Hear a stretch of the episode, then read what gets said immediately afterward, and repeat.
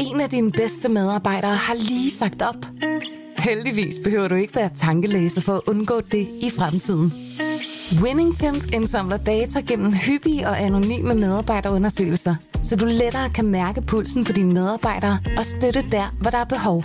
Kunder som Alfa Laval, Orkla og Volvo bruger allerede WinningTemp og ser, at det øger trivsel, reducerer turnover og hjælper med at fastholde talenter. Få gratis gennemgang allerede i dag på winningtemp.com. En af dine bedste medarbejdere har lige sagt op. Heldigvis behøver du ikke være tankelæser for at undgå det i fremtiden. WinningTemp indsamler data gennem hyppige og anonyme medarbejderundersøgelser, så du lettere kan mærke pulsen på dine medarbejdere og støtte der, hvor der er behov. Kunder som Alfa Laval, Orkla og Volvo bruger allerede WinningTemp og ser, at det øger trivsel, reducerer turnover og hjælper med at fastholde talenter. Få gratis gennemgang allerede i dag på winningtemp.com. Der er jo ingen politikere i det her land, der reelt har visioner. Magtafgangse, siger jeg bare. Priserne stiger og stiger. Og stiger. Hvad gør vi ved det? Jeg er så træt af at høre på alt den spil. Det burde være et korps ombudsmænd, der holdt Det bolden. giver ingen mening. Øh, Velkommen alle sammen til øh, denne fine københavnske salon, som vi jo har været så heldige at rykke ud her på bænke og med plastikflasker. Helle, du har allerede brokket dig over, at der ikke er et ordentligt glas at drikke af i salongen. Det er godt, der er nogen, der står for standarden. Øh, tusind tak, fordi I er kommet alle sammen. Eh, jeg skal jo sige øh, velkommen til nogle af Folkemødets mest begavede og bramfri gæster. Tidligere statsminister Helle thorning Schmidt, direktør for Netcompany André Rogaszewski og klummeskribent på både Berlingske og BT Aminata Amanda Kåre. Velkommen i Østergaards Salon. Det er jo blevet meget moderne med de her salonger. Jeg har hørt, at øh, Inger Støjberg har simpelthen taget sin egen med og etableret den nede på øh, cirkuspladsen. Man kan blive helt afhængig af det, åbenbart også. Øh, André, hvorfor, øh, hvorfor er en erhvervsleder som dig på Folkemødet? Jeg synes, der er så mange spændende temaer lige nu, som vores erhvervsliv og, hvad skal man sige, vores privatliv og vores samfundsliv hænger sammen. Altså lige nu bruger jeg faktisk en del tid på at tale om det mest oplagte, er selvfølgelig kunstig intelligens, som, som hidrører mange. Altså det er, folk er jo virkelig både begejstrede og også meget nervøse ved tanken om, at kunstig intelligens kommer ind i vores øh, arbejdsliv øh, og også i vores privatliv. Jeg så den nyeste øh, launch her af Apples device, hvor man får sådan nogle briller på, der optager virkeligheden, så man tror, man kigger igennem brillen, og så samtidig med, altså man tror vidderligt, man kigger igennem brillen, men den optager jo verden, og så samtidig, så kan man så rent faktisk, hvis jeg kigger på dig, så står der, hvem du er, og hvornår jeg så dig sidst. Øh, jeg kan se en film, når jeg har lyst til det, uden at have skærme i det hele taget. Jeg tror, om 5-10 år, så har vi ikke en mobiltelefon længere, så går vi alle sammen rundt med sådan nogle linser. Måske om 10 år. Ja. Så det går meget, meget stærkt, og, for, og den her teknologi, den vælter jo ind over for- folks øh, hverdag, og jeg tror, det er vigtigt, at vi som erhvervsledere er med til at fortælle om, hvad vi tror om det, mener om det, og hvordan vi agerer i det. Jeg tror, at erhvervsliv og virksomheder er lige så vigtigt for mennesker som for eksempel politikere og, og samfundsliv. Og er, jeg ved, at vi skal, øh, vi skal tale mere om det, når vi når til din kæphest. Yes. Aminata, hvad er det mest pinlige, du har oplevet på folkemødet? Det mest pinlige, jeg har oplevet på folkemødet, det tror jeg ikke er øh, passende til det, det forum. øh, men det, det er typisk noget, der foregår efter klokken sent. Og en form for salon. Og en form for salon, Nej, det ved jeg ikke. Forestille mig. Øhm. Nej. det kunne man nok, hvis man ville kalde det. Ja. Øh, Held Thorning, der er jo et spørgsmål, det virker som om, man skal stille til alle, både nuværende og tidligere statsminister. Er du kandidat til en international toppost? Det kan jeg sige helt sikkert, at jeg ikke er. Det er faktisk øh, rigtig dejligt at være her, øh, uden at være kandidat til noget som helst, øh, men bare repræsentere mig selv og mine synspunkter. Øh, og tak fordi du må komme med det til din salon. Det er dejligt, I er også kommet, så vi glæder os til at være her. Ja. Altså, jeg spørger jo af en grund, Nå, fordi øh, Ja. Øh, vi taler jo rigtig meget om Mette Frederiksen og NATO for tiden. Øh, nu virker det lidt som om i dag øh, på både Stoltenberg og Mette Frederiksens egen udtalelse, kan jeg vide, om Stoltenberg ikke forlænger. Mm. Det, jeg synes, det begynder sådan at rumle lidt af det. Men øh, vores kolleger over på børsen havde en, øh, en historie den anden dag, hvor NATO til Mette, Lars Lykke øh, skulle være kommissær, Margrethe Vestager er måske også i spil til noget internationalt, når hun er færdig. Og så blev du også nævnt som en mulig kommissær. Nå, okay. Jamen, det er jo blevet de sidste mange, mange år. Ja, så, men jeg er bare nysgerrig på, om du egentlig vil give.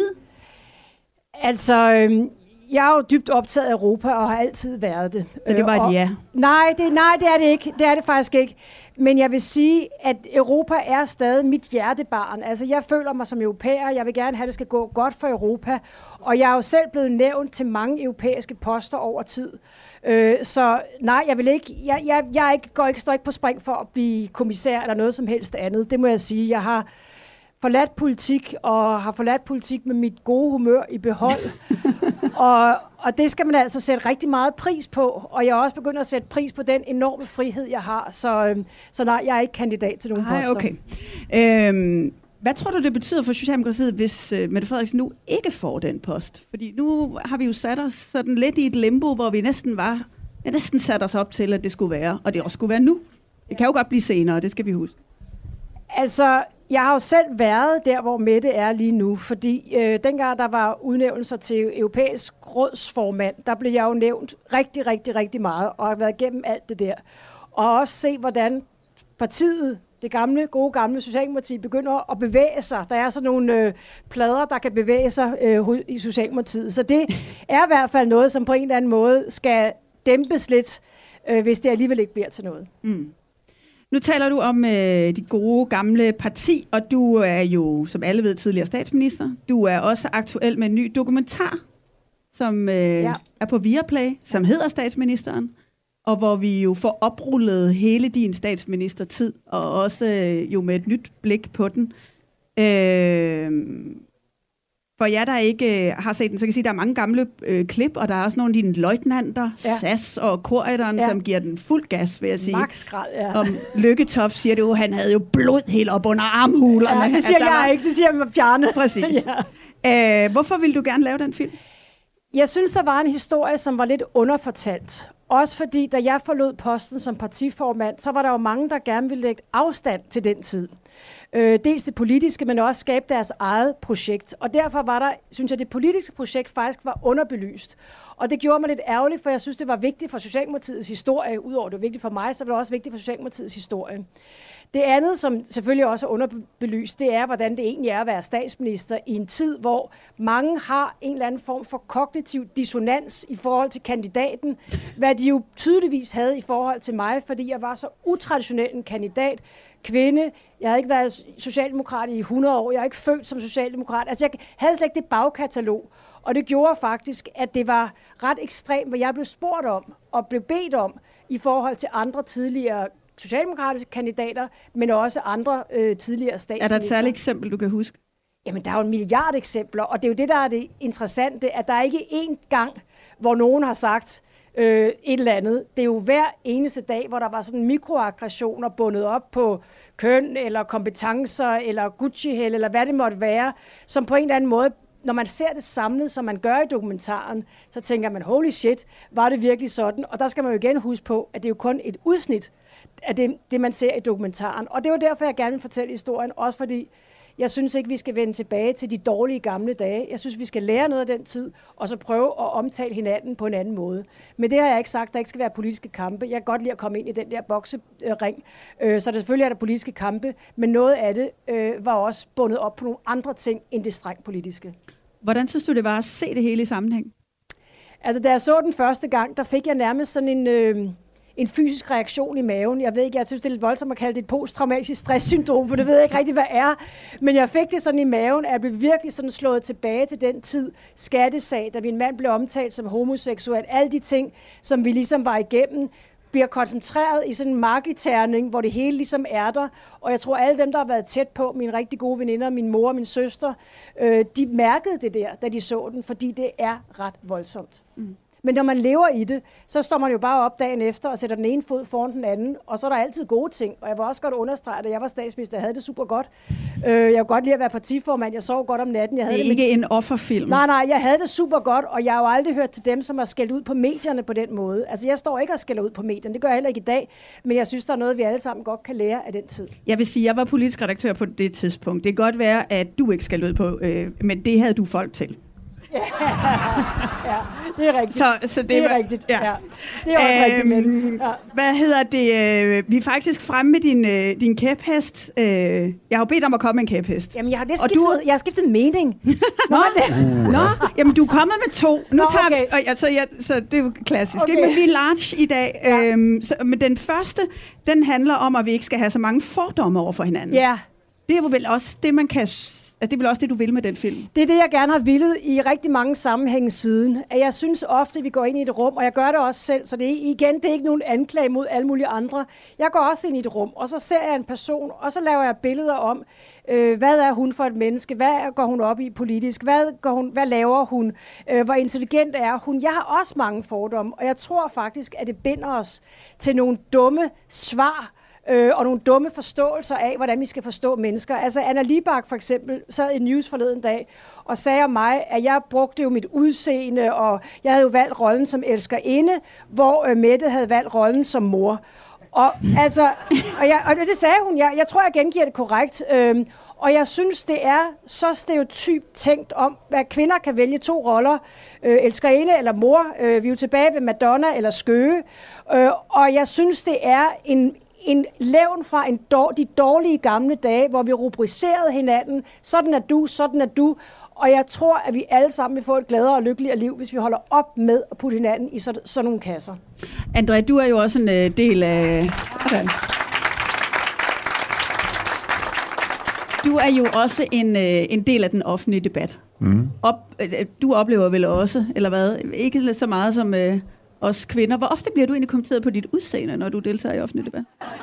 Jo, men jeg, jeg kan faktisk 100% følge det, fordi øh, jeg tror bare for fem år siden, der var det ikke så normalt, at erhvervsledere i det hele taget havde mening om ret meget andet end deres regnskab. Øh, så hvis du går ud og har en mening om... Nu har jeg, jeg går ud og taler om det, jeg ved noget om typisk, og det er typisk teknologirettet. Jeg kunne ikke finde på at gå ud og tale om så frygtelig meget andet end det. Men bare det at gå ud og forsøge at tage et samfundsansvar og tale om, hvad det er, vi skal gøre, det er nyt for erhvervsledere. Og hvis du så, for at komme tilbage til spørgsmålet med udseende, altså, der er jo lavet undersøgelser omkring den slags. Jo højere du er, øh, og hvis du, ser, ser, hvis du er attraktiv osv., osv., så får du en højere stemme, men det passer nu ikke altid, for du skal også sige noget klogt. Og altså, det nytter jo ikke noget, men den kan hurtigt pege den anden vej rundt. Jeg tror, man skal være, altså jeg tror, man skal være, hvis man har noget på hjertet, så skal man være modig, så skal man sige det, og så kan man flytte tingene. Samfundet bevæger sig også, vores normer bevæger sig. Når vi taler om, at vi skal være åbne, og vi skal, vi skal være, mm, have mindre fordomme, så er det noget andet, vi taler om nu, end vi gjorde for 10 år siden, og for 20 år siden. Øh, og, og det rykker sig jo hele tiden, men når vi taler om det, og som, som du gør nu, så ændrer vi jo faktisk også hele tiden på normerne. Og der er jo også stor forskel på de forskellige lande. Bare i Europa er der jo kæmpe forskel på, hvad der er okay og ikke okay, både som politiker og som erhvervsleder. Hvor har du Og der oplevet det skal, vi jo, der skal vi jo rykke os hele tiden. der er mange diskussioner, for eksempel diskussionen om politisk korrekthed. Altså, når man er i UK, det er du jo også meget, der kan man altså hurtigt blive slået til plukfisk, hvis der er, du er en, en lille smule for politisk ukorrekt. Og selvom du måske ikke mener noget med det, der er der bare to kulturer, der clasher. Og det er jo faktisk også et paradoks. Altså, man vil jo gerne være, man vil gerne være så åben som overhovedet muligt og give plads til alle, men hvis du er politisk ukorrekt, fordi du kommer fra en anden kultur, så bliver du lukket ned med det samme. Det kan, man- altså, der skal ikke meget til. Mm. Øh, så man skal hele tiden navigere i tidens normer. Altså i dag kan vi for eksempel ikke sige, øh, så sidder i en debat derhjemme, og vi taler om Grønland. Og der er en, der siger, at eskimoerne, så kigger jeg på ham og siger, hvad det, du siger? Du skal ikke sige eskimoerne. Hvilken planet, hvor har du været de sidste 10 år? Hvor har du været henne? Ikke? Altså, du er ikke med på, altså, du er blevet en gammel mand, ikke? siger jeg jo så. Men, men det siger jeg jo, fordi jeg, jeg, færdes jo øh, med mennesker, som ikke gør det mere. Så tidens normer flytter sig også hele tiden, og jeg tror, at vi, vi er nødt til at tage et ansvar, også øh, både erhvervsledere og politikere og alt muligt andet, for at have øh, føling med det, mm. og sørge for, at, at, som, at vi er så åbne som overhovedet muligt, og giver plads til så mange forskellige øh, mennesker som overhovedet muligt, inden for de normer, der nu engang er, og som vi rykker hele tiden en lille smule. Det er jo noget af det, der fylder enormt meget i, øh, i dokumentaren Helle. Det er jo sådan et overliggende øh, tema øh, for det. Øh, og det har du også fået meget ros for øh, i, i, de, i debatten omkring øh, filmen, at, at sætte nogle andre øjne på den tid. Aminata, Ja, du er ikke så begejstret for den dokumentar. det er jeg ikke, nej. Du har givet den to stjerner i BT, og du har blandt andet skrevet, alligevel fremstår de sparsomme refleksioner om emnet ømskændet og en kende studentikose. Ja. Vil du prøve at uddybe det? Altså, altså ja, ja og nej, fordi jeg synes jo, at anmeldelsen skal stå for sig selv. Anmeldelsen er anmeldelsen, den kan, ikke, den kan vi ikke forhandle. Øh, men jeg vil gerne sætte nogle flere ord på min oplevelse af filmen. Mm. Øhm, for det første vil jeg sige, det er øh, sådan en debat. Regel nummer et er, at en kæphest skal kunne bestå ikke-testen, og vi skal, have, vi skal ikke have så mange fordomme om hinanden, består ikke-ikke-testen, for der er ikke nogen, der kan sige, jeg synes, vi skal have flere fordomme om hinanden. Altså det vil sige, det, man kan ikke være uenig i den pointe. Øhm, og det, så, så, så, så jeg synes, vi har, vi har tabt det lidt på gulvet fra starten alli- alligevel, den her. Men, men jeg vil prøve, fordi mm-hmm. jeg synes, øh, jeg synes, fordom kan få et lige lovligt dårligt ry, fordi den afkodning, man laver, når man møder nye mennesker, er øh, naturlig. Og det er en måde at eksistere i verden på. Hvad siger du til det, Helle? Jeg synes ikke, at, for, at vi skal ikke have så mange fordomme, ikke består ikke testen. Fordi vi ved også godt, når vi går ud i verden som enkeltindivider, hvis jeg bare kigger mig selv i spejlet, så ved jeg godt, at jeg har fordomme over for andre mennesker. Jeg, jeg ser dem, og så vurderer jeg dem på, på alle mulige parametre. Og noget af det, jeg synes er fedest, det er, når man opdager, at man tager fejl. Så jeg synes, det er rigtigt, at jeg hver dag i hvert fald som menneske siger til mig selv, jeg vil gerne gå ud i den her verden og prøve at vende ting lidt på hovedet. Hvis jeg synes noget for hurtigt, så vil jeg gerne have lov til at stille mig selv spørgsmålet, hvorfor siger du det? Er det fordi, der er nogle fordomme, der er indlejret i dit hoved, eller nogle måder at se andre mennesker på, som er indlejret i dit hoved, som kan være bestemt af øh, hudfarve, eller køn, eller at man øh, måske opholder sig mellem to køn? Er der nogle ting inde i mit hoved, som gør, at jeg på en eller anden måde konkluderer for hurtigt? Så jeg synes, som menneske og som kollektiv, som vi er i samfund, der kan det være en rigtig fornuftig ting. Så jeg synes ikke, det er en ligegyldig ting at, at tænke over, hverken som menneske eller samfund. Men det, der også er din pointe, Aminata, det er jo, hvordan vi debatterer med hinanden. Altså, øh, at, ja. at når, vi, når vi er i en debat, så skal vi også kunne øh, i talsætte nogle af de, øh, nogle af de måske bias og nogle af de uenigheder, vi har. Mm. Altså, så, det, så, så fordomme ikke bliver det samme, så nu skal vi være enige om, hvad præmissen er for alting. Helt enig. Ja, det er helt enig. Mm. Og din kæphest, Aminata, nu må vi se, om folk synes, den består ikke testen. Ikke? Ja. Men det er jo, at du synes, at vi nogle gange bliver for sarte i debatten. Jeg synes, det fylder for meget, øh, hvor hårdt det er at være i debatten. Øh, som udgangspunkt, når jeg møder mennesker, som jeg ikke kender, som spørger mig til mit arbejde, så er det første, de spørger mig, øh, om jeg får mange hadbeskeder, hvordan det er øh, og, øh, med de grimme kommentarspor på Facebook. Øh, og, det gør, og det er jo et resultat af, at vi i årvis øh, har haft debattører på stribe, som har snakket om, hvor hårdt det er at være en offentlig person. Øh, alt det, man skal stå model til. Øh, som fylder meget lidt i den offentlige, når man er i den offentlige debat. Men grunden til, at det får lov til at fylde så meget, øh, er fordi man kan positionere sig selv med det. Ved at sige, øh, se, hvad, øh, se hvad, altså hvis man finder nogle grimme øh, screenshots frem fra et kommentarspor, se hvad folk kan finde på at skrive om mig, så bliver jeg pludselig en slags Jeanne d'Arc for den offentlige samtale, fordi hvor er jeg modig, at jeg tør stille mig frem, når folk er så grove.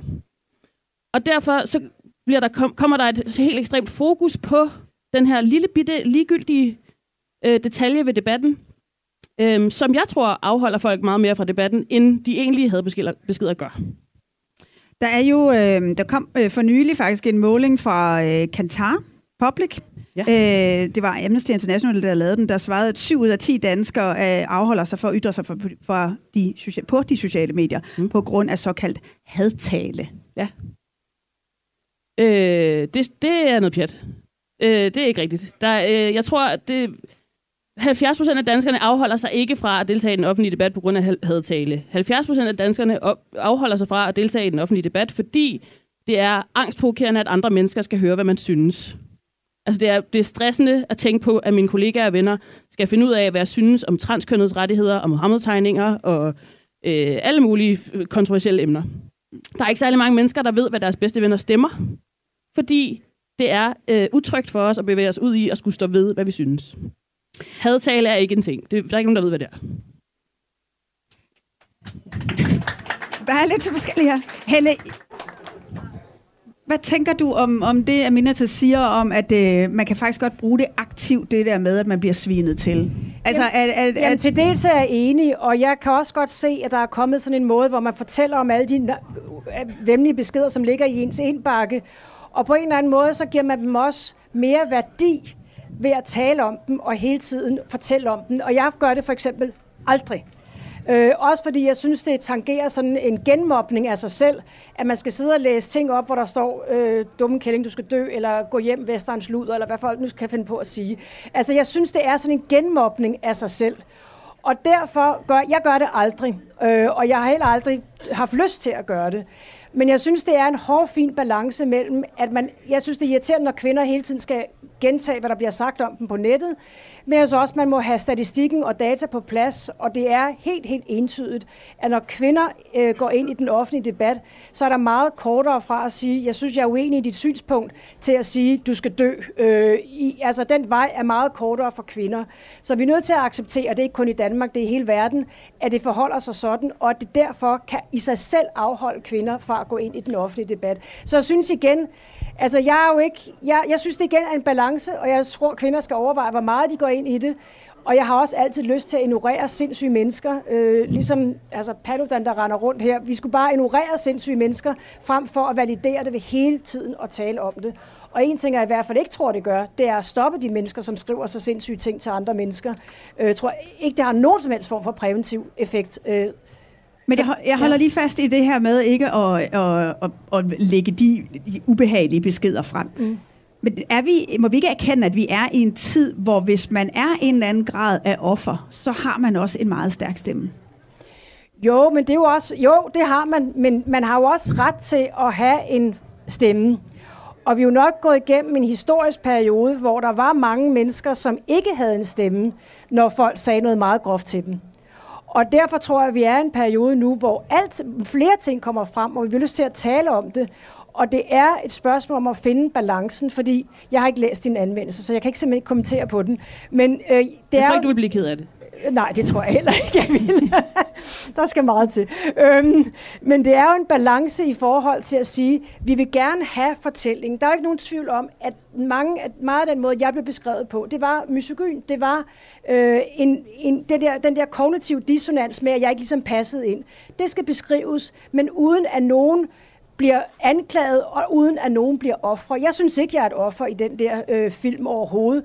Øhm, så derfor må vi kunne have en samtale om det, uden at folk skal skyldiggøres eller offergøres. Og det er nok mit ærne, at finde den balance. Nu taler vi om kvinder i debatten. André, vi må også heller lige give dig ordet.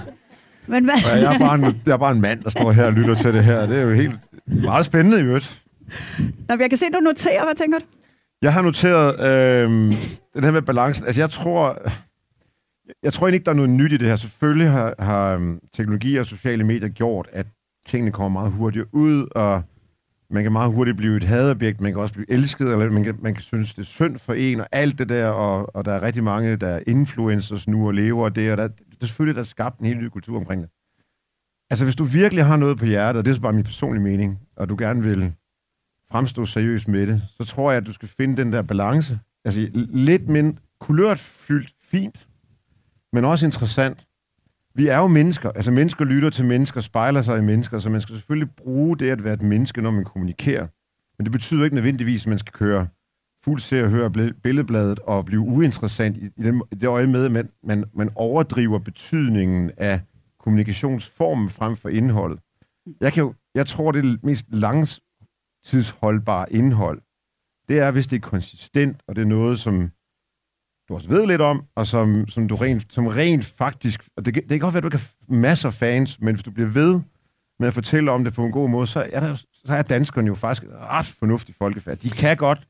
De har et filter. Altså, der er rigtig, altså, det er det, jeg elsker ved at være i Danmark. Der, der er faktisk en rimelig veluddannet befolkning. Der er et vist filter, så kan der godt være, der står en masse på sociale medier og alt muligt andet. De fleste mennesker, jeg taler med, de er faktisk forholdsvis fornuftige, kan godt se igennem fingre med, med ret mange ting. Men Aminata, du lever jo af at mene noget om hvad som helst. Ne? Ja, fuldstændig. Helt ukritisk. Kan du aldrig få lyst til lige at give dig selv det der ekstra katalysatorstød af at lægge en hadbesked frem for dine følgere? Nej. Øh, men øh, som Helle rigtig siger, det er kvinder, det går hårdest ud over, og det er minoriteter, det går ud over. Så jeg kunne godt vinde den her. Det kunne jeg godt. Men jeg gider ikke vinde den, fordi jeg tror mere på, at det, jeg siger, er vigtigt. Øhm, jeg, jeg, jeg, øhm, jeg tror, vi alle sammen taber, når det, når det, når det bliver sådan noget selviscenesættende noget. Selviscenesættende noget. Øhm, som du siger, så er det øhm, ikke noget nyt, at folk reagerer. Altså i virkeligheden så handler debat jo om reaktioner. Jeg skal jo sige noget, som nogen begynder at tænke over. Øhm, og de kan reagere, og de kan tænke, den dumme kælling, hvorfor siger hun det? Og de kan skrive det i kommentarspor på Facebook, og mit liv bliver påvirket nul af det.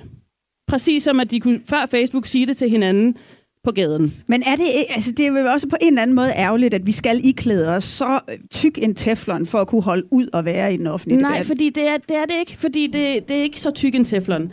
Første gang, der er nogen, der kalder en en dum kælling i det kommentarspor 80 gange, så tænker man, okay, det er voldsomt, det er ubehageligt.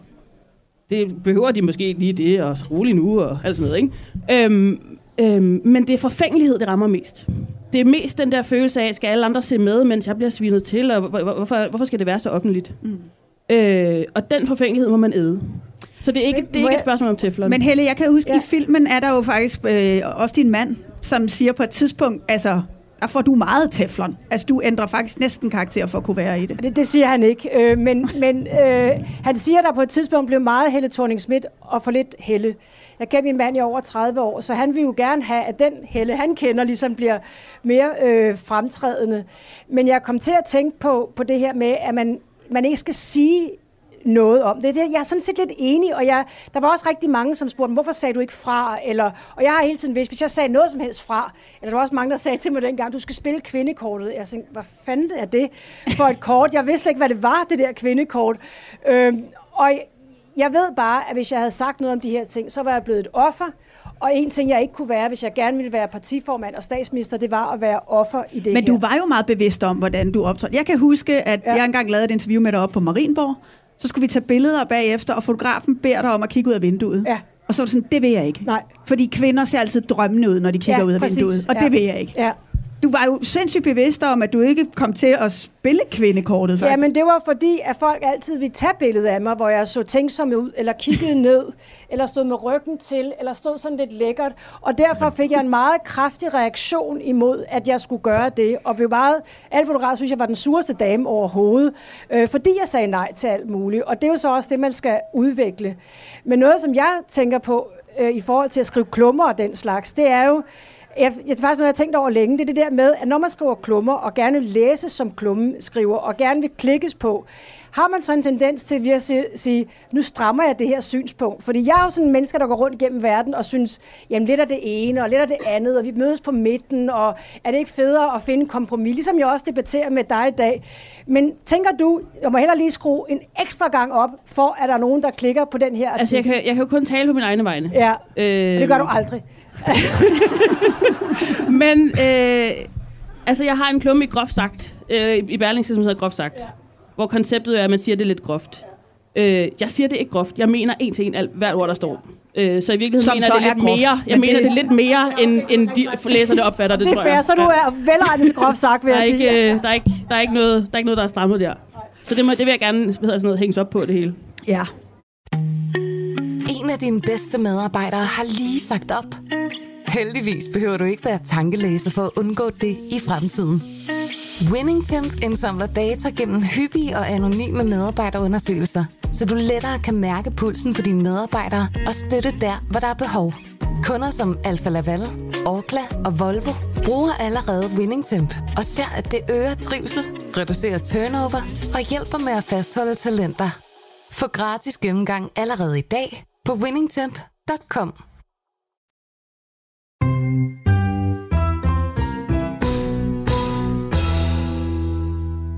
Vi runder det her emne af for nu, fordi nu skal vi videre til et øh, par andre kæpheste, øh, som jeg ved i hvert fald både øh, Helle og André øh, føler varmt for. Vi skal nemlig tale om vores øh, brug af skærme og teknologi. Øh, André, det er jo din hjemmebane. Yes. Så du bliver lige parkeret lidt. Ja.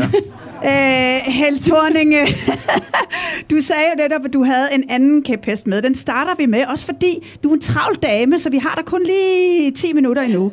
Så vi skal lige nå at høre øh, din anden kæphest, og den lyder, at vi skal passe på, at vi ikke bliver en nation af maskinstormere. Digitale maskinstormer. Ja. ja. Hvad, Jamen, jeg synes, vi... Øh, altså, det skal jo siges, at jeg... Øh, jeg arbejder i øjeblikket øh, i et uafhængigt øh, organ for Meta, også kendt som Facebook, hvor jeg fortæller Meta, hvilket noget indhold, der skal ligge og ikke ligge på platformene Facebook og Instagram. hvordan går det med at få dem til at lytte til det? Det går faktisk rigtig godt. Øh, de har ændret øh, ret store systemer. Vi er slet, slet ikke i mål, men vi er ret tilfredse med, hvor meget vi egentlig har nået på de tre år, vi har sat det Hvad op. har, I, hvad har I nået Så det er bare- lad, os bare lige, jamen, lad os lige tage et eksempel. Hvad, hvad har I senest anbefalet, som de har lyttet For eksempel er Meta er begyndt at fortælle folk, hvorfor de tager indhold ned. I gamle dage, så tog de jo bare indhold ned, og fortalte ikke folk, hvorfor de tog det ned. Øh, en anden ting, som vi er meget optaget af, det er netop deres grænser for hadtale, hvor de har en tendens til, eller har haft en tendens til, at hvis der er en regering, som beder dem om at tage ting ned, så gør de det af og til.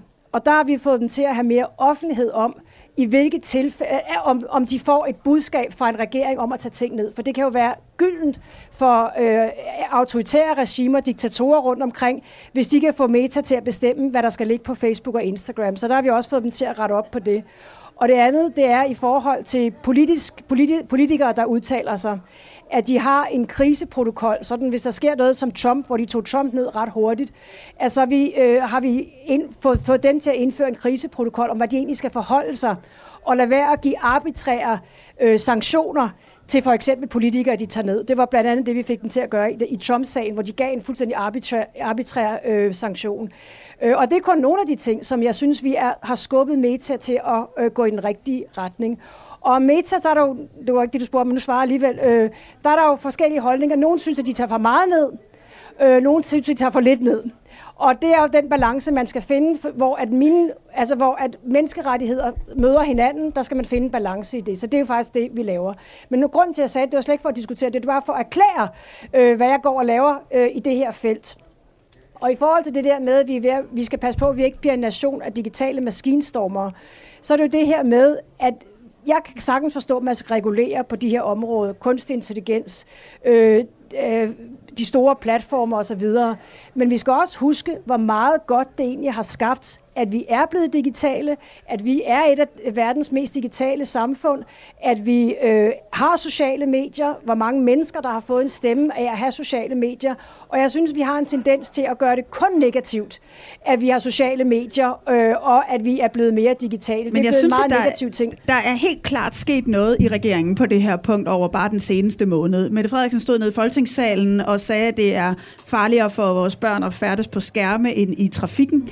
Øhm, og, og man kan se, at nu der, der, lige pludselig er der et meget stort fokus på, om vi kan, hvor meget vi kan regulere på det her område. Øh, I mandags øh, omfavnede regeringen 13 anbefalinger for den tech-ekspertgruppe, som de selv havde øh, nedsat, og øh, Morten Bødskov, som jo er erhvervsminister, han sagde i den forbindelse, at regeringen vil indlede et opgør med overvågningskapitalismen, øh, og at tech-giganternes motor skal stækkes. Synes du, det er at gå for vidt i forhold til regulering? Jeg tror, reguleringen, som den er beskrevet i de der 13 punkter, kan være fin nok. Så det er egentlig ikke et budskab om, at vi slet ikke skal regulere, eller ikke have et samspil mellem det politiske og markedet. Det har vi jo altid haft, altså, øh, og det er fint nok. Men det er mere det der med, at man finder sig en ny fjende, og så, så er det kun negativt. Det er kun negativt, at vi har sociale medier. Det er kun negativt for børn, at de er på sociale medier. Og det er jeg simpelthen uenig i. Jeg, jeg synes, det har været et gigantisk skridt for rigtig mange mennesker, at de har fået en stemme via sociale medier. Jeg har mødt masser af mennesker i flygtningelejre eller kvinder øh, i tidlige ægteskaber, som pludselig har fået fora, hvor de kan diskutere nogle ting. De har aldrig haft en stemme før i den offentlige debat. Lige pludselig har de en. Så jeg, jeg, der er mange gode ting med sociale Men der, medier. men der sidder også øh, nogle, især nogle forældre, tror jeg, og kigger på deres børn, som mistrives mere og mere, og bare har brug Ja. for et svar og en forklaring, som Lige på en eller anden måde Men der- håber, at hvis man kan få noget Ja. regulering omkring de skærme, så kan man hjælpe det et Jamen stykke. igen vil jeg sige, jeg, jeg tror, man skal passe på med at lave en for, forsimplet kausalitet mellem, hvordan ting er. Og jeg, det er jo ligesom, hvis man, vi ved jo alle sammen godt, hvis man falder ned i et eller andet dårligt Instagram-hul, og lige pludselig er gået en Så time, kører der reels. så har man så dårligt med sig selv, og man tænker, åh nej, jeg vil bare ønske, at jeg var gået i seng i stedet for. Vi ved jo alle sammen godt, at too much of a good thing, det er jo ikke særlig fedt. Men jeg tror også, det kan være meget gavnligt for unge. I havde selv en artikel i går i, i Berlingske, tror jeg, i, øh, i går, hvor en forsker, som faktisk har beskæftiget sig med det her i 15 år, har fokusgruppeinterviewet børn, fortæller om, hvordan børn ser på deres egen skærmtid. Så derfor vil jeg også håbe, at man skal gå ind og regulere for børn og skærmtid, og hvad man nu ellers kalder det. Skærmtid det er jo et meget forældet begreb. Øh, at man så også spørger børnene, hvordan de egentlig har det med deres egen skærmtid. Og min tænkning, og jeg bakker det ikke op af noget akademisk, men jeg kunne læse den artikel, som var bakket op akademisk, det er, hvis man har en time om dagen eller 45 minutter, hvor man kommunikerer med sine venner på sociale medier, og sender nogle billeder til hinanden og siger godnat til kæresten. Jeg kan have svært ved at forstå, at det skulle være skadeligt mentalt for børn. Virkelig svært. Men jeg holder lige fast i det med regulering. Fordi det virker som om, at lige pludselig er regeringen blevet meget forhippet på, at nu skal der ske noget. Er du bange for, at det går for vidt, eller hvor er grænsen i forhold til, hvordan man skal regulere? Jeg synes, man skal holde fast i den grundfornemmelse, man har om, at det ikke er alt, man kan regulere. Man kan ikke regulere alt, og vi har nogle gange en tendens til at tro, at vi kan regulere alting. Og det kan vi desværre ikke. Vi kan ikke regulere, at børn ikke må blive mobbet øh, altid. Vi kan lave politikker ude på de enkelte skoler. Vi kan, vi kan ikke regulere, at børn ikke må være på skærme. Vi kan ikke altid regulere alting. Og derfor, jeg vil egentlig meget hellere tale om, fremadrettet, at vi lærte vores børn, hvordan de skulle opføre sig på sociale medier. De skulle, vi skulle lære vores børn, apropos kunstig intelligens, som vi skal snakke om et øjeblik, hvor meget falsk information de kan blive udsat for. Vi skal lære dem at være kritiske hele vejen igennem, fordi det er jo vores egen kritiske sans, når vi selv som voksne mennesker er på sociale medier, det er jo vores egen kritiske sans, når vi ser et eller andet, som virker helt forrygt, vi siger, nej, det kan sgu ikke være rigtigt. Det undersøger jeg lige selv. Vores børn skal lære det samme, frem for bare forbud, så skal de være resistente, de skal være dygtige, de skal være kritiske, så de selv kan vurdere det, der, det de bliver udsat for på sociale medier. Særligt fordi de skal jo altså leve lang tid ud i fremtiden. Det skal vi andre jo ikke. Når vi, når vi taler om den her regulering, blandt andet i forhold til skærme og børn, er der så også noget med, at vi forsøger måske som forældre at sådan lægge ansvaret over på staten og sige, hvis I lige gider at lægge nogle reguleringer, så bliver det lidt nemmere for mig at opdrage? Spørger du mig? Mm. Øh, altså, jeg betragter jo det her som et røgslør fra Socialdemokratiet. Fordi Ja. ja. det, de frelægger sig alt ansvar for alt, hvad de har fucket op i deres regeringsperiode. Fordi det er skærmene, der gør, at børnene har det dårligt. Det er ikke, at vi har øh, ødelagt psykiatrien, og vi er nølende omkring klimaet, og verden går under lige om lidt og sådan noget. Det er skærmene. Altså, jeg, jeg, jeg synes, det er akavet.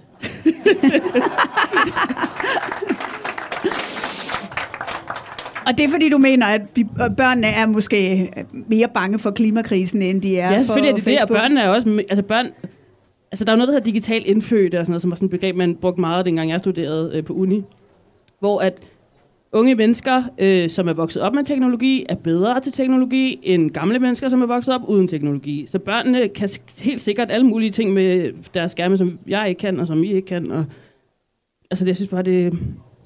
Ja, jeg får det sådan lidt ligesom øh, filmen Footloose, hvor sådan, uh, de må ikke danse, for så har de sex, eller sådan, pas på med skærmene, skærmene kommer. Jeg har det på samme måde. Altså, i gamle dage, der måtte man jo ikke spille rockmusik på, Ja. på Danmarks Radio. Altså, så lavede de jo sådan en piratradio, som lå ude i, i havnen i stedet for. Og der sagde man også, hvis børn, særligt piger, hører rockmusik, så bliver de jo helt skøre og Mm. altså gør alle mulige ting. Så jeg vil ikke sammenligne det en til en, men jeg synes, det har en klang af, at alt det nye, det er skadeligt, det er forfærdeligt, og vi skylder al, alle problemerne på det. Jeg siger ikke, man skal være kritisk, jeg siger ikke, man skal ikke være regulering, men det, det er lidt tonen omkring det, som jeg synes er ved at gå en lille smule skævt. Det bliver sådan Ej, lidt, at, at man får firkantede øjne af sig fjernsyn. Ja, Og- Ja, nu må jeg, nu må jeg så simpelthen komme ind over her. det er ikke så at holde ud at høre på. Altså, fordi, altså, om, hvis der er nogen, der er teknologibegejstret, så er det mig. Og jeg burde jo være 100% enig med jer, men jeg er sådan nødt til at løfte en, øh, en pegefinger her. Det er ikke i orden, at vores børn sidder og snakker med en eller anden robot. i et, på et eller andet socialt medie, som er styret af kunstig intelligens, og den robot ved mere om vores børns opdragelse, seksuelle præferencer, hvad de kan lide, hvilken politisk overbevisning de er på vej til at udvikle, og den robot ligger i et andet land. Og vi aner ikke, hvem der ejer de data. Det er ikke i orden, og det kan vi sagtens regulere. Men Sådan er det, er det. heller ikke, det er heller ikke det, der bliver sagt. Og det er det heller kan ikke det, der bliver sagt. regulere. Det er heller ikke det, der bliver sagt. Fordi det, det, der bliver peget på, er skærmene. Ja, men altså... det der, det er noget andet. Ja, det er- det er Skærmene noget kan vi også andet, godt ja. Så skærmene kan vi godt lige tage med det samme. Jeg, jeg fatter ikke den debat. Altså, skærme i folkeskolen. Altså, det er jo sådan... Da, da jeg gik i skole, okay, der kommer man ind i en klassen, så sætter man sig ned, så bliver man undervist. Hmm. Hvis man skal på toilettet, så skulle man have gjort det i frikvarteret. Right? Vi sad jo heller ikke i, tilbage i tiden og så, så... Altså, vi brugte jo tiden på at koncentrere os og fokusere. Det kan man jo også godt gøre med skærme i undervisningen. Jeg kan simpelthen ikke se, hvad skærme har med det her at gøre. Man kan sagtens bruge skærme i undervisningen, bare det handler om undervisningen. Det er jo ikke i orden, at vi har elever, der sidder og gør alt muligt andet, mens der er en lærer, der forsøger at undervise. Det har jo ikke noget med skærme at gøre. Det er bare et værktøj. Præcis. Meget, meget, meget simpelt. Jeg kan slet ikke forstå... Men hvordan vil debat, du bliver kørt styre det, André? Ikke? Når du Det er nemt at styre. Det er bare en lærer, der siger, få det der pakket væk nu. Det er ikke anderledes end en Det er ikke svært for at 20 år styre, og siden. hvis der, og hvis der, altså hvad fanden, det forstår jeg simpelthen ikke.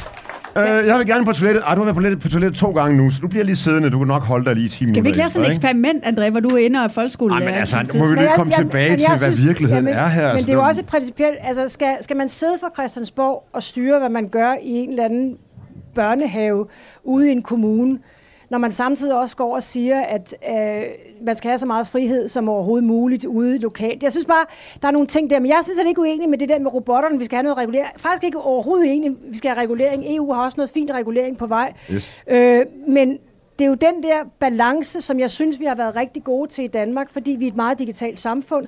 Jeg elsker at have alt med myndigheden at gøre i Danmark, i modsætning til Storbritannien, hvor jeg har boet i seks år. Det er et mareridt, fordi de er på et stadie, det ved du også, Yes. som for 20 år siden. Så hvorfor egentlig ikke også løfte os selv og sige, hvor har vi gjort det fedt på det her område, og også blive en digital øh, foregangsnation på det her område. Og det kræver nok, at man har et lidt mere nuancer- nuanceret synspunkt. Og, kan inden se, du stil- lige Ja, løber ud af ja, døren, så skal det. jeg bare høre, om du synes, det lugter af røgslør for, for regeringen. Altså, nu får du mit standardsvar med det. øh, og det er, at jeg nu i alle de år siden, jeg holdt op med at være formand for Socialdemokratiet, har afholdt mig fra at være sådan en øh, bag- bagsidechauffør, eller bagsædeschauffør, som sidder og giver gode råd til Mette og de andre. Øh, det har været rigtig, rigtig god til at overholde, og jeg tror ikke, jeg vil bryde princippet i dag her hos dig. Okay. Men tak, det, det, måtte vi lige Godt, og mens uh, Helle lige uh, lister af, så, øh, så vil jeg jo gerne spørge dig til det, øh, André, fordi Øh, der er vel en pointe i det her med, at vi er en digital vindernation. Hvis nu begynder at lægge alt muligt i lovgivningen ned, så vi faktisk ikke udnytter det nye potentiale, der er i for eksempel kunstig intelligens, fordi vi bliver bange, så risikerer vi vel på en eller anden måde at sætte det og forspring over styr. Jamen, jeg er helt enig, at vi skal prøve ikke at blive teknologiforskrækket her. Så det, det er vi enige om. Vi skal jo lovgive med den ene hånd, så skal vi også åbne op med den anden. Det er jo, det er jo virkelig en balancegang, og det kan være ret svært. Jeg tror på nuværende tidspunkt, der er det meget, meget øh, enkelt. Altså det meste af kunstig intelligens, der kommer lige nu, det skal vi sådan set bare kaste os over, også ude i virksomhederne. Men hvis du nu har en virksomhed med x antal medarbejdere som min, altså vil du så tillade, at dine medarbejdere sidde med en, en, en chat-GPT og uploade tilbud og priser og strategipræsentationer? Ej, så er du nok en lille smule naiv. Fordi så oplærer du en hjerne et andet sted om din virksomhed, og den hjerne kan tilgås af nogle andre. Det er så simpelt som det. Og der er jo rigtig, rigtig mange mennesker, der ikke forstår de her ting, fordi vi har ikke nogen teknologiforståelse i folkeskolen i Danmark. Vi har ikke nogen basale færdigheder. Så når folk de taler kunstig intelligens herude på pladsen, og det gør de cirka 20 steder i, i timen, så er der meget, meget, meget få mennesker, der egentlig ved, hvad det er, de snakker om. Er det en hjerne? Hvor ligger den henne? Er der flere hjerner? Hvor ligger data henne? Sådan nogle helt basale ting. Og Men når- du er jo og- en af dem, som må tænkes at vide mest om det. Du har også i øh, et interview i Berlingske for nylig sagt, at vi står over for et gigantisk eksperiment. Det er større end, jeg, jeg tror, det er større, end da internettet kom, og det tror jeg godt, vi alle sammen kan huske. Kan vi huske det? Altså helt ærligt. Nu går- render vi rundt med de her mobiltelefoner, da internettet kom. Kan vi huske overgangen fra ingen konnektivitet til konnektivitet? Det meste af det har jo været fantastisk. Der er også noget af det, der har været skidt. Sådan bliver det også med det her. Mm. Men man må bare sige, at internettet har jo været en ureguleret jungle. Altså, du har sådan noget hippie San Francisco, USA, Øh, alle skal have lov til at gøre alt muligt. Det er sådan, det, der er den diskrepans. Du går på nettet, så er der ikke noget, du ikke må se. Der er ikke noget, du ikke kan gøre. Men går du i en dansk kiosk, så står tobaksvarerne på hylde 4, og øh, nu, nu tror jeg ikke, der findes nogen mere, men pornobladene står på hylde 9 eller sådan noget. Der har vi reguleret ting igennem overvis. Vi har jo ikke reguleret internettet. Kineserne regulerer internettet. Meget bevidst. Så man kan godt spørge sig selv om, og det synes jeg er fornuftigt nok at spørge sig selv om, hvad vil vi bruge den her konnektivitet til, og hvad vil vi bruge kunstig intelligens til? Når det så er sagt, prøv nu at høre her. 30-40 procent af rigtig, rigtig mange jobfunktioner kommer til at blive forandret af kunstig intelligens. Det gør de. Altså, får vi brug for tolke om 5-6 år? Ikke ret mange. Får vi brug for... Øh, hvor mange jurister får vi brug for? Altså med kunstig intelligens lige nu består jo samtlige jureeksamener bedre end noget menneske. Hvis det er noget faktuelt, du vil spørge om, så svarer den som et menneske. Den går rundt og rådgive dig i forhold til konkrete retssager. Men jura er vel ikke altid en, altså, Nå, nej, jeg siger to bare, streger under. Det er hvor også mange musikere får du brug for? Fordi nu sad jeg for eksempel forleden dag og lyttede til et nummer med øh, en af mine gamle favoritbands fra 80'erne, New Order. Og, øhm, og jeg tænkte, jeg vidste ikke, de var kommet ud med et nyt nummer. Og forsangeren, han, hans stemme, den er jo blevet noget ældre med tiden. Altså, han er, jeg tror, han er, han er, jeg ved ikke, han er 60 eller sådan noget. Han har nok også drukket rimelig meget Chardonnay, det gør han på scenen. Så jeg tænkte, det er ham. Det er ham, og det er, det er helt tydeligt deres musik. Det er det så ikke. Det er en tekstforfatter, der har skrevet et digt, som en computer så har lagt musik til alla øh, New Order. Hvem ejer det stykke musik? Er det tekstforfatteren, eller... Altså, vi kommer jo ind i en hel masse ting lige nu, som er... Og tag din egen branche. Altså, den skriver jo artikler. Den skriver jo... Så vi er jo nødt til... Det har vi en lille diskussion om Ja. på tiden. ja. Øh, Aminata, hvordan ser du på det her? Bliver du sådan øh, øh, bange for, at robotterne kommer, eller tænker du, Nej. det bliver fedt, fordi så kan den klare alt muligt for Jeg mig? bliver aldrig bange for, at robotterne kommer. Øh, jeg, synes, det er så, jeg synes, det er så sjovt, når folk siger det der med, robotterne kommer, som om, at der er en dag, så, så står det her bare. Terminator-film. Ja, præcis. Ja. Øh, nej, men det, det gør jeg ikke, og jeg, og, og jeg tror særligt i forhold til sådan noget musik, er jeg ikke bange for, at det, at det har den store påvirkning, fordi jeg tror ikke, man skal undervurdere øh, menneskets øh, evne til at fuldstændig arbitrært beslutte, hvem der er gode og dårlige til noget. Altså, altså så, så det vil ikke være sejt at høre robotmusik. Det vil være sejt at høre øh, Harry Styles, fordi han står i det eller andet, han har sådan en kjole på, og det er super modigt af ham. Og sådan. Altså, det er sådan nogle underlige ting, vi beslutter kollektivt og kulturelt har værdi. Øh, så at en robot kan kopiere noget, har ikke værdi. Nej, nej, nej. jo! Prøv at. Altså, hvis du havde ABBA-rettighederne og lavede en film, hvor ABBA genopstod, en koncert, en virtuel koncert, som Man du kan jo gå til virtuel ABBA-koncert nu i Tak. Det kan man jo allerede. Altså, prøv at høre. Men det fungerer I kommer ikke til man at har lavet, forskel. Man har lavet uh, Tupac-koncerter fint. med sådan nogle store uh, hologrammer. Det er ikke et hit. Det er ikke det samme. Det er ikke autentisk. Jamen, nu det er får ikke du bare de der briller på, som jeg fortalte om før, så bliver det det samme. Altså, jeg, jeg tror bare, Nej, fordi det er jo ikke kommer rigtigt. til at samme Mennesket ved jo godt, det ikke er rigtigt. Det så det er jo kommer ikke til- rigtigt. Men Altså, det kommer til at samme eksistere. Vi skal bare finde os vej i det, som vi altid skulle med alt muligt andet. Og det er sådan set fornuftigt nok. André, nu talte vi om regulering før. Øh, din kæphest handler jo i virkeligheden også noget om regulering. Du mener jo, at vi skal uddanne helt anderledes i fremtiden, og det skal regeringen også, eller politikerne også være med til at sætte fokus på, at vi for eksempel ikke vil have særlig meget brug for tolke i fremtiden, som skal bare stoppe med at uddanne nu. Mm. Det, men- altså, man siger jo altid, at man ikke kan forudse fremtiden, og det er der en vis grænsalt sandhed i. Men der er så mange ting, vi godt ved, vil blive erstattet af teknologi. Og så skal de mennesker jo komme til at lave noget, der er endnu mere spændende. Øh, og, jeg, og, og det øh, tror jeg i og for sig kommer til at ske rigtig godt i Danmark, fordi danske virksomheder er ret gode til at omstille deres arbejdskraft og alt muligt andet. Der er ikke nogen grund til, at vi så i samfundet bliver ved med at putte de samme mennesker ud. Det tager 10 år at ændre vores uddannelsessystem. Så nu har vi jo en uddannelsesreform på vej. Øh, der kommer nok ikke en, en ny en sådan lige tre måneder efter, vel? Så det er nu, vi Så skal det er tage de ligesom, rigtige altså, beslutninger ud for det. Det gør jo ikke noget, vi lige tænker os lidt om og siger, okay, hvor mange jobfunktioner lige nu er voldsomt påvirket af det her? Hvem tror du ikke, vi har brug for i fremtiden? Altså, jeg tror, at alt, hvad der hedder administration, alt det, vi administrerer, det bliver meget, meget, meget mindre. Altså tanken på, på at forestille os selv, hvornår vi går rundt og, og swiper hele tiden skal betale regninger læse mails, og så, vi- er jo sådan et selvbetjeningsunivers. Så er det banken, så er det det offentlige, så, er det, så skal vi sidde og gøre noget selv, udfylde noget og frem og tilbage. Alt det der forsvinder jo. Vi får vores egen personlige assistent, hvor vi bare siger, men er det ikke noget med, at den er under 200 kroner? Hvad er det for noget? og det er et eller andet, som du kom... Den parkeringsbøde, ah, den er nok ikke under 200 kroner. Whatever. Fix det, siger jeg så. Ikke? Jeg skal ikke sidde og gøre ting. Og sådan bliver det jo med, med, med, med, også med rigtig mange jobfunktioner, at alt klassisk administration kommer til at forsvinde, og det betyder, at vi skal have flere mennesker, som har med mennesker at gøre. Så i stedet for, så callcenter-medarbejdere, findes de om fem år?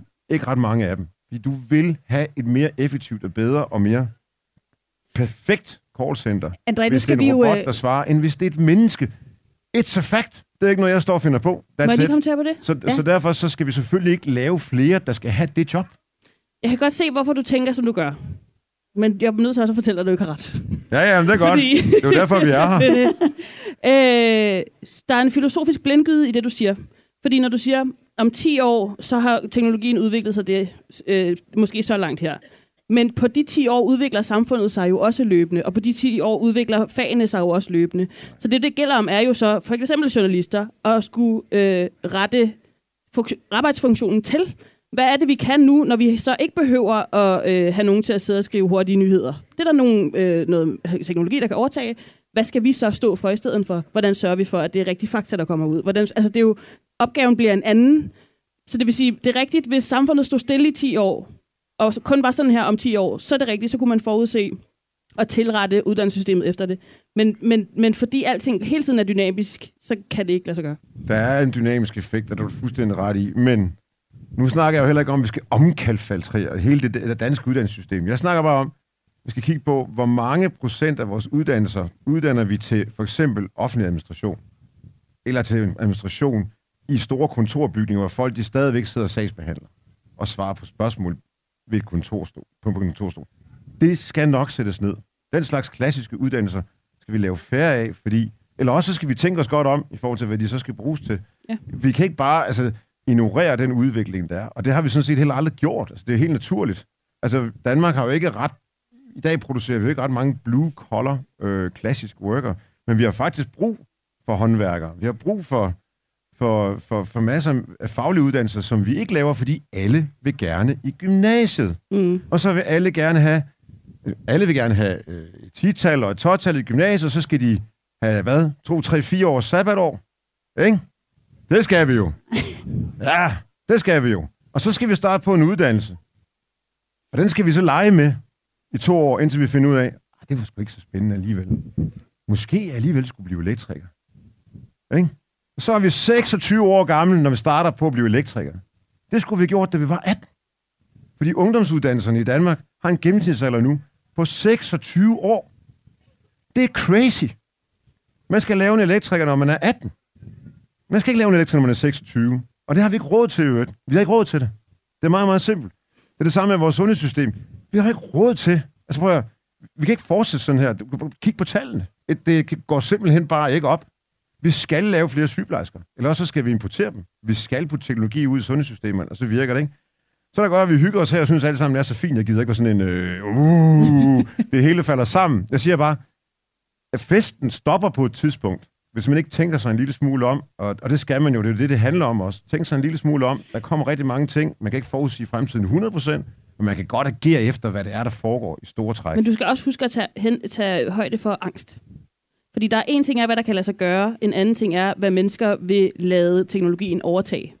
Øh, jeg kan huske, at en, fortalte mig på et tidspunkt, at man kunne bygge metroer øh, meget dybere ned under jorden, og meget mere effektivt kunne man lave alting i lag i stedet for. Men fordi mennesket som udgangspunkt ikke vil længere end 40 meter ned under jorden, fordi så bliver vi utilpas, øh, så kan vil de fleste ikke bruge det.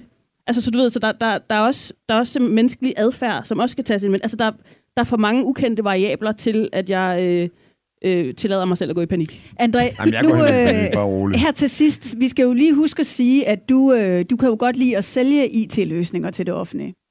Ja, og til det private. Ja, også til Og private. til resten af Europa. Men, ja. hvad, øh, men når vi nu taler om det her, hvad vil du egentlig gerne sælge til staten? Altså, jeg tror, det der skal ske, øh, hvis vi taler Danmark, vi jo har virkelig en førerposition. Altså, det glemmer vi jo. Altså, vi er ret gode til at kritisere os selv, hvilket måske er meget sundt. Men vi har en kanon førerposition. Vi er jo vant til at betjene os selv, og vi har, vi har digitaliseret, som ikke nogen anden, anden, anden nation er. Jeg tror, vi kommer til et sted, hvor vi simplificerer øh, rigtig, rigtig mange ting. Altså, jeg tror på, at vi kommer til at tale til, øh, til, til vores computer, og jeg tror, vi kommer til at trykke meget, meget, meget mindre. Jeg tror, den kommer til, vi kommer til at lave services, der hjælper os. Så hvis du for eksempel får SU, og den løber ud lige om lidt, og du skal egentlig søge boligstøtte, øh, Så søger den så selv i stedet for, at du skal ringe til, som de gør i dag, så ringer de jo til mor og far. Fordi de unge mennesker kan jo åbenbart slet ikke styre deres egen økonomi mere. De ringer jo til mor og far. Fordi hvad er det nu, det der boligstøtte er, og alt muligt andet, fordi... Så der kommer vi, der kommer vi så til øh, at have systemer, som bare siger, ja, jeg ved, du er studerende. Jeg ved, at du er ved at flytte ind i den her bolig. Jeg skal ikke lige søge boligstøtte for dig. Det skal du gøre inden den 15. Så siger du ja, og så gør de det. Så jeg tror, vi kommer til at simplificere mange flere ting og gøre det nemmere for os alle sammen. Det skal nok blive godt. Så vi koncentrerer os om at være Det mennesker. skal da nok blive godt. Godt, jamen øh, den dame, den herre, tusind tak, fordi I kom her i øh, salongen i dag. Tak. Tak. Og tak til publikum. En fornøjelse at rykke salongen herud øh, på folkemødet. Tak for at lytte med.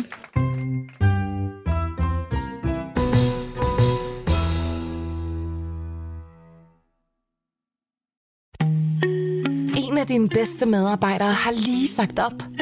Heldigvis behøver du ikke være tankelæser for at undgå det i fremtiden.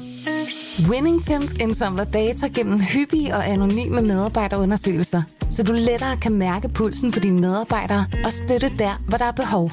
Kunder som Alfa Laval, Orkla og Volvo bruger allerede WinningTemp og ser, at det øger trivsel, reducerer turnover og hjælper med at fastholde talenter.